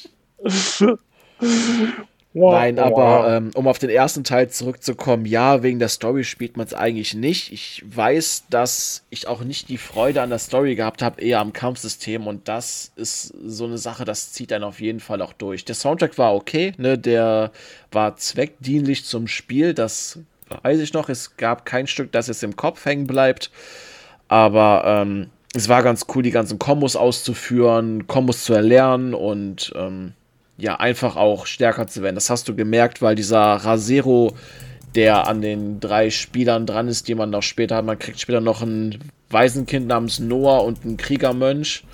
Und ähm, du hast definitiv gesehen, wie selbst, also wie auch im Laufe der Handlung, wenn du diese Genesis-Bäume aktivierst, wie dieser Rasero am Arm einfach größer wird und du dadurch auch stärker wirst. Das ist ganz cool auf jeden Fall. Hat mir sehr gut gefallen. Aber ja, das ja. war mein Pick und ich wusste, dass den keiner nimmt. Ich wollte den einfach mal jetzt genommen haben, weil ich es damals zweimal durchgespielt habe und ich fand es echt gut. Nicht wegen der Handlung, aber wegen dem Kampfsystem. Ja, du hättest auch mit JD Cocoon kommen können. Uh. Ein Spiel, was ich zweimal bis zur Hälfte gespielt hatte und dann keinen Bock mehr hatte. aber was hat denn der Keimann? Ein Pick, auf den wahrscheinlich keiner kommt. Ähm, ich habe tatsächlich Breath of Fire 3. Also, also, so weit ab ist das jetzt nicht. Ja, so weit, also wenn jetzt mit, Also ich bitte äh, euch, wir haben hier Final Fantasy 7, 8, 9, also es gibt einige Titel also auf der Konsole. Mit, also keine Ahnung, wenn du jetzt mit Grandstream Saga gekommen wärst, so, ne, zum Beispiel, ähm, oder mit ähm, Handle Hearts oder, oder, ähm, Gag oder, ähm, oder Legend of Dragoon. Guardians Crusade, weißt du, so, das wären so, das wären Sachen gewesen, wo ich sage, ja, komm. Nein, aber wir kennen Also Breath of Fire 3 genau, ist dein ist, Spiel. Das ist mein Spiel. Also ohne dieses Spiel hätte ich wahrscheinlich auch, wäre ich vielleicht ein Grand Turismo-Spieler geworden oder was weiß ich was. Also das hat mich überhaupt erst in dieses Genre gebracht. Deshalb, das bleibt immer die Nummer 1 für mich auf der PS1. Immer. Absolut verständlich dadurch, abgesehen davon, dass es echt toll aussah. Es sieht heute noch toll aus. Ich würde mir so gerne einen Port wünschen, aber die kriegen es nicht gebacken. Ich weiß nicht, wie man so eine starke Marke einfach in die Tonne kloppen kann. Auch frag Konami. ja, vielleicht sollten die sich mal austauschen. Die, ich glaube, die kennen sich sehr gut. Oh Mann. Synchron. ja, naja, stimmt okay. auch wieder. Ähm. Nee, aber wie gesagt, ähm, wobei, die, die holen das ja gerade wieder aus der Versenkung des Suikoden und die Rechte haben sie ja immer noch, also wer weiß. Ja, da besteht zumindest die Möglichkeit. Obwohl Konami, ich glaube, Konami wird, wird höchstens noch Geld im Konsolenbereich für Metal Gear ausgeben und sonst nur noch für ihre Automaten und Handygames. Das, die sind ja komplett raus. Also ich wüsste nicht, was haben die in den letzten Jahren released, außer das Metal Gear Survive ähm, ja, Pro Evolution Soccer, äh, das ja, ja, mittlerweile auch irgendwie noch ein Wrack von dem ist, was es mal war. Ja, wollte gerade sagen, also da kommt ja nichts mehr. Da, die hauen da auf dem Handy, keine Ahnung, Contra raus und dann porten die es einfach für die Konsole und das ist für mich kein Release, also. ja, nee. Nee, also wir schweifen ab. Auf jeden Fall Breath of Fire 3, mega Spiel. Ich würde es mir mit den Übersetzungsfehlern, die es hat, genauso wieder zurückwünschen. Und ja, ich brauche nämlich nicht die PSP-Version. Viele schreien immer nach der PSP-Version, wobei ich nicht weiß warum. Ich fand, die deutsche hatte ihren eigenen Charme mit den Übersetzungsfehlern sogar auf der äh, Verpackung. also, ja, es ist halt, hat mich halt geprägt, von daher es ist es auf jeden Fall definitiv mein Lieblingsspiel. Ich finde es auch ähm, persönlich sogar storytechnisch äh, stärker als den vierten Teil. Dafür würden mich wahrscheinlich auch wieder viele lynchen.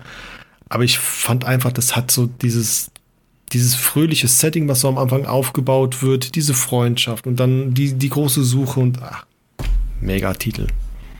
Ich fand die Optik auch charmanter als im vierten. Die zwar auch, ja, der, der, der, vierte hat zwar auch einen interessanten Stil und so, aber der dritte hat da, liegt für mich da ein bisschen drüber.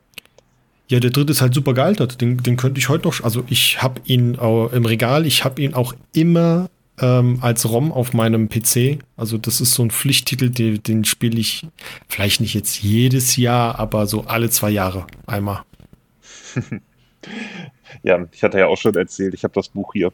Also die Übersetzungsfehler könnte ich, äh, ich könnte damit arbeiten. ähm, der Fehlerdrache hat sich eingeschlichen und so. Ja, so sieht's aus. Oh Mann. Ja, damals, als das doch Schenkelklopfer war. so. Soll ich raushauen? Gerne. Grandia. Für mich Mega. geht einfach.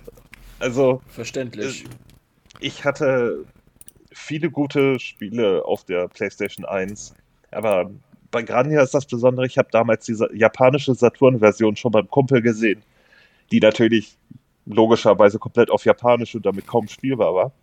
Aber ähm, hatte dann schon die Idee von dem Spiel und dann hat es nochmal ewige Jahre äh, gebraucht, bis das endlich auf der Playstation erschienen ist. Ich glaube, ich habe selten in meinem Leben so auf einen Port ge ähm, ja, gewartet. Vor allen Dingen, weil es eben damals als das beste RPG aller Zeiten galt. So wurde es zumindest verkauft. Mhm. Und ähm, ich neige dazu, größtenteils zuzustimmen, weil dieses Spiel als wirklich besondere äh, Besonderheit hatte, dass das Kampfsystem zwar nach Action aussieht, aber immer noch ein strategisches System ist. Dass es darum ging, irgendwie Moves von Gegner zu canceln, den Weg abzuschneiden und so weiter und so fort. Aber auch gleichzeitig eins der wenigen Rollenspiele zu sein, die wirklich grundsätzlich fröhlich sind. Wo der Hauptcharakter ja. mehr als positiv ist. Genauso wie seine äh, ja, Justin und seine Begleiterin Sue, die einfach nur super niedlich ist und ähm, einfach diese ganze Welt so beknackt auf seine eigene Art und Weise war. Dass es äh, bei mir einfach bis heute einen Eindruck hinterlassen hat. Also dieses, er zieht raus in die Welt, um Abenteuer zu erleben, bis er dann Fina trifft, die äh, ja, ihn erstmal darauf hinweist, dass er aber um ein Abenteuer zu erleben, erstmal zu einer Abenteueragentur muss, um das da zu buchen, weil einfach so rausgehen, das gibt's da nicht. Ne? Also, und später gibt es dann noch das Ende der Welt, dass sie dann hochlaufen, was eine riesige Mauer ist und sie fallen einfach auf der anderen Seite wieder runter. Weißt du, so dieses. äh, dazu noch ein Hammer-Soundtrack. Ähm, die Bösewichter sind vielleicht nicht mehr nicht das, was einem tatsächlich im Gedächtnis bleibt aber auch in dieser Geschichte so viele Kleinigkeiten. Einfach, dass dann Sue irgendwann nach Hause muss, weil sie einfach als kleines zehnjähriges Mädchen diese Reise nicht mehr schafft, weil sie zu sehr anstrengend und so, was dann irgendwie auch eine ganz andere Bindung zu den Charakteren aufbaut, als es andere Rollenspiele machen. Und ähm, ja, das ist, es wird wahrscheinlich äh, auf Ewigkeiten mindestens in meinen Top 3 bleiben. So, weißt weil du, das, ja, so, mach, mach. Ja, ja, mach ruhig. Weißt du, was auch das Schöne an Grandia ist? Vor allem an 1 und an 2, das haben viel zu wenige Rollenspiele. Das habe ich jetzt auch beim Spielen von Soul, Soul, Soul das 2 gemerkt. Da ist es ja so, du bewegst dich über die Welt, indem du einfach Orte anklickst und da bist. Und Grandia 1 und 2 sind eine der wirklich wirklich ein Paradebeispiele von Rollenspielen, wo du am Startpunkt beginnst und du hast eine durchgehende Abenteuerreise. Eine durchgehende Abenteuerreise. Ja, Vom Startpunkt zum Schlusspunkt. Komplett durch. Du klickst dich nicht ähm. von Ort zu Ort. Also gut, das kannst du hinterher auch, ja. Aber eigentlich geht dein Abenteuer mit Pausen, also plus Camping dabei, plus Gespräche, hast du wirklich ein durchgehende ähm, eine durchgehende ähm, ähm, ähm, Reise durch diese Welt. Das ähm, heißt, du atmest die Welt ja eigentlich auch schon. Und das haben kaum heute noch Rollenspiele. Und das ist sehr schade. Mhm. Ja, und das alles auch ohne dich dabei in Anführungsstrichen gefangen zu fühlen. Was so ein bisschen mein Problem ja mit Sea of Stars war. Was, ähm, weil die, die Welt in sich schlüssig war, die Handlung war sich in sich schlüssig, ähm, die, dieser Fortschritt in dieser Welt war schlüssig. Und äh, du hast jetzt nie das Gefühl gehabt, du musst jetzt irgendwohin nochmal zurück, um irgendwas zu holen oder so. Äh, wobei das auch ein kleiner Haken an dem Spiel war, weil du konntest äh, Magic Eggs finden, äh, die dich halt äh, der Magie befähigt haben. Und äh, die konntest du halt auch leider verpassen, wenn du nicht genau aufgepasst hast. Und das konnte dann natürlich schon ärgerlich sein. So, ähm, das ist auch so das Einzige, was ich dem Spiel sonst ankreide. Das, die, dieser Punkt war ein bisschen hart. So, ähm, da bist du eigentlich ohne Lösung halbwegs aufgeschmissen, wenn du alles machen willst und alles schaffen möchtest. Wobei äh, das Spiel dir auch genug Möglichkeiten zum Grind gegeben hat und ähm, auch was damals nicht so üblich war, dass du beispielsweise an Speicherpunkten heilen konntest ne, um die, in dem Gebiet prima grinden zu können und so. Mhm. Und ähm, ja, es ist. Und wie gesagt, es war nie bös, aber so, nicht, nicht, nicht bösartig, es war eigentlich immer noch so mit dieser Grundfreude, die du irgendwie mit diesen Charakteren miterleben konntest und so. Und das, ja, das gibt es auch heute viel zu selten. Ja. Und, und selbst der Nachfolger, den ich beinahe als Dreamcast-Spiel genommen hätte, aber ich dachte mir, wenn ich gerade eine 1 schon habe, ne? ähm, eben aber auch in sich verinnerlicht hat. So diese äh, eigentlich ähm, dramatische Geschichte immer noch so zu verkaufen, dass du Spaß dabei hast. Und diese Unterhaltungen am Lagerfeuer waren einfach der Knaller, so, weil die einfach auch teilweise richtigen Mist erzählt haben, aber er war halt unglaublich lustig. So, und das, das fühlte sich halt nicht das war Grandia 1 ja auch so charmant, wie ich eben sagte. So, du hast einfach wirklich ein, ne, ne, wirklich so dieses Feeling davon, du reist durch eine Welt, so, ne, du, ne.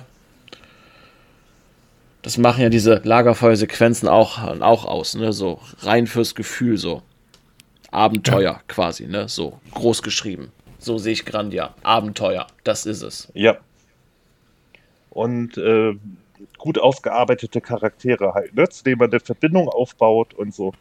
Ähm, das war so ein bisschen mein Problem beispielsweise mit Final Fantasy VI, dass einige der Charaktere so ein bisschen plump waren, sage ich mal. Also, ne, sie waren zwar da, sie waren Teil eines Teams, aber auch wenn sie ihre eigenen Geschichten hatten, zu mehr hat es dann nicht gereicht, sage ich mal. Und Grania war da halt so anders. Ne? Das sich da doch schon sehr stark auf die Charaktere und deren Persönlichkeiten ähm, bezogen wurde.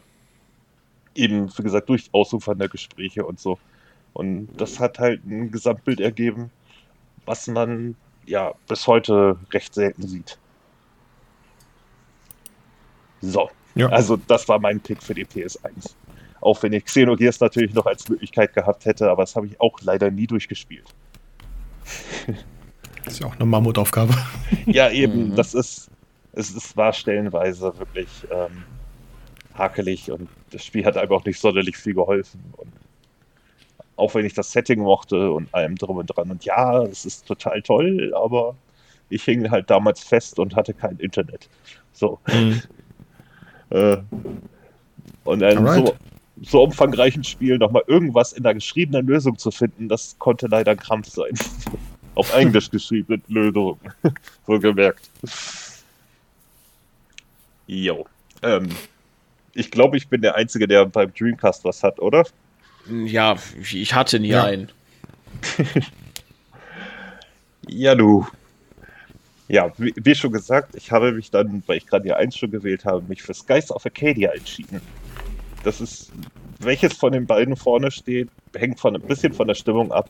Ähm, aber Skies of Arcadia ist halt auch einer dieser absoluten Ausnahmespiele, äh, wo du als Luftpirat unterwegs bist und ähm, auch mit dem Luftschiff dich bewegen kannst, neben einem üblichen Rollenspielkampfsystem.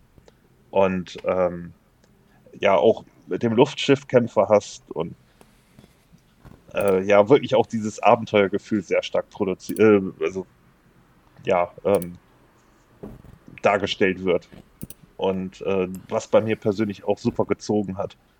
Und ähm, haben sogar kleine Extras eingebaut, die konsolenspezifisch waren, wie zum Beispiel, dass du dieses, diese VMU vom Dreamcast anfing zu piepen, wenn du in der Nähe von einem versteckten Schatz bist und sowas. Und ähm, hat halt so dein kleines Vieh drauf, was darauf reagiert hat. Ähm, ne, ne, zwar relativ standardmäßige Rollenspielgeschichte, ne, mit der, der verlorenen Prinzessin im Grunde genommen. Und ähm, aber auch vom ganzen Dungeon-Design und so, es war echt einfach nur super toll aufgebaut. Schlüssiges Kampfsystem, welches auch optisch ordentlich was hergemacht hat. Wäre wahrscheinlich für heutige Verhältnisse vielleicht ein bisschen langsam, aber damals hat mich das herzlich wenig gestört. Und ich weiß noch, wie ich in die Stadt gerannt bin, um äh, das zu kaufen und dann wurde es doch irgendwie auf den letzten Drücker verschoben.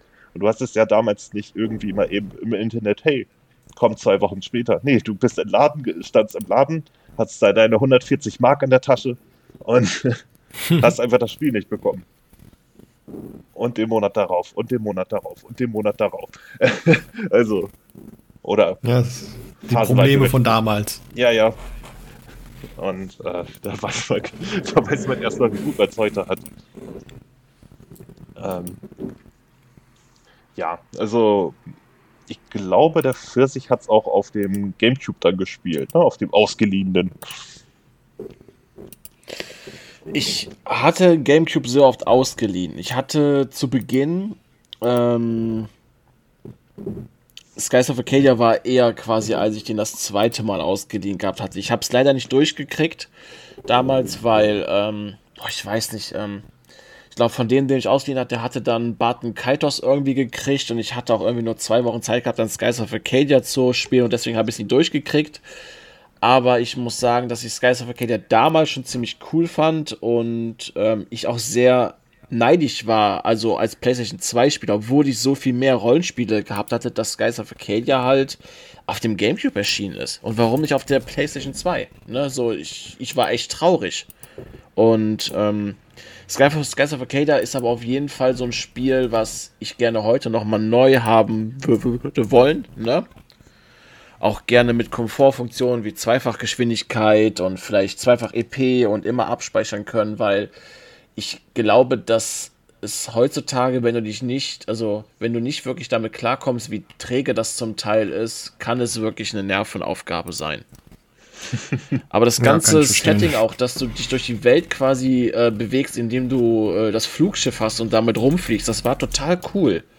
Also das kannte ich vorher auch nicht, ne? Und ja, Skies of Arcadia und äh, Barton Kaitos waren damals für mich so ein Grund gewesen, warum ich etwas neidisch auf äh, die Gamecube-Leute war. Trotz dass ich eine PlayStation 2 gehabt hatte. Ja, daher hat sie auch äh, James Cameron vielleicht die Idee für Avatar gehabt mit den fliegenden Inseln. Ja. ähm. Na okay, so weit will ich jetzt nicht gehen.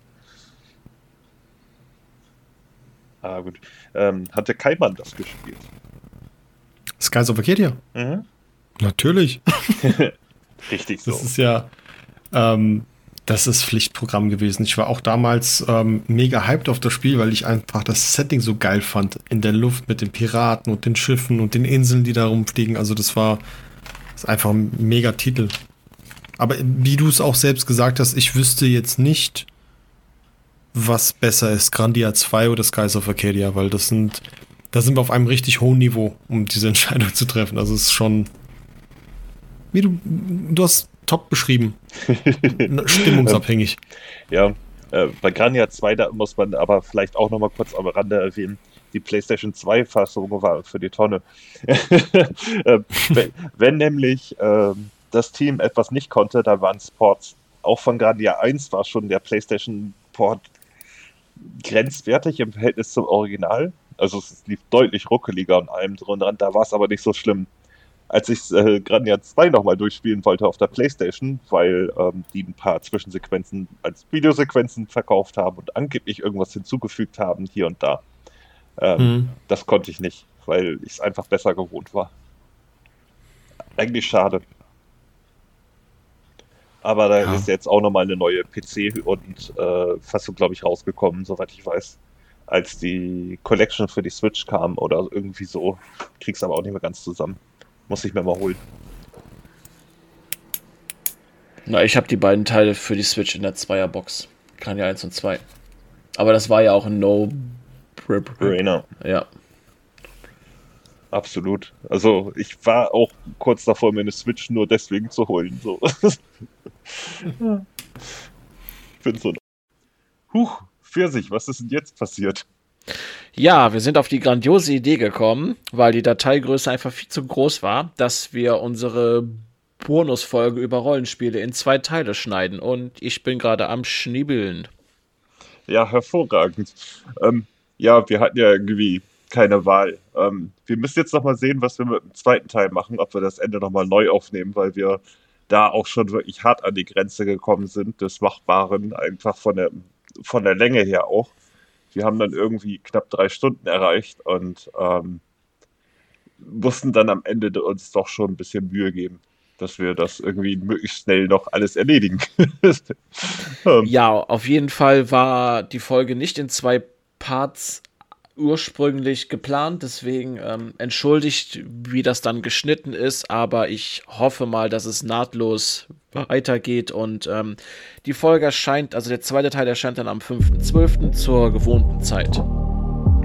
Und ich hoffe, ihr habt bis jetzt jedenfalls viel Spaß gehabt und äh, natürlich nächste Woche auch wieder zu. Schaltet ein, danke euch. Bis dann.